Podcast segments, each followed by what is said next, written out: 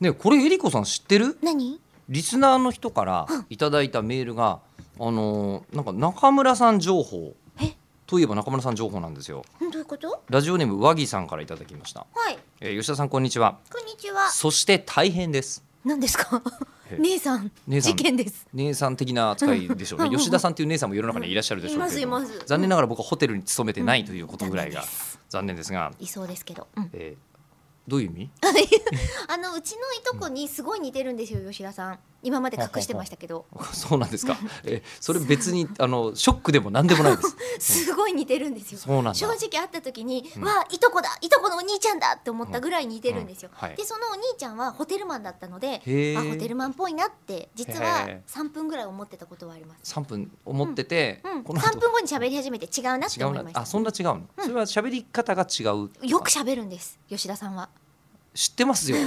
そうですかよく似てるあのさすがい民と生この息子っていうぐらい民生喋ります民生はすっげえ喋んだ俺より。またこれ。 私お会いしたことないんですけどだけどねまあいやタミオのキャラクターはいいんですよ置い といて。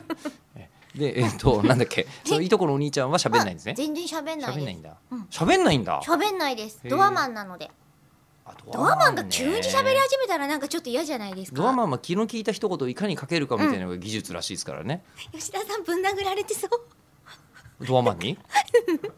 ドアマンとしてうん気の利いたこと言うけど、あー腹が立つみたいああなまあ感じ確でかにお前余計って言われそうなすごい感じすごいする、はい心の中で私はぶん殴っています、だってもうせっかく読み始めたの に今のところ吉田さんこれじゃそして大変ですもんしか読んでないそれは私のせいですね、そうねはいせっかくもっともらってるんですけどはい何ですか、えーアニメコラボ日本史でおなじみの白糸酒造さんが、えー今年秋にはい純米吟醸エリコを発売することを7月21日に発表しました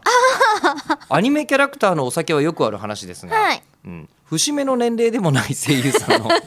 うるおせえ酒よと いうのは珍しいことではないでしょうかははえ二十歳記念とかは聞いたことがありますというあそうなんですメールねをいただいたんですがお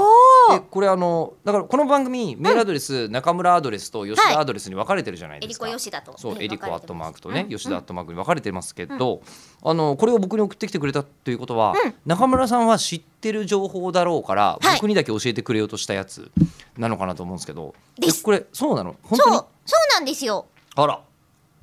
でこれどういうふうに話くるのこういうの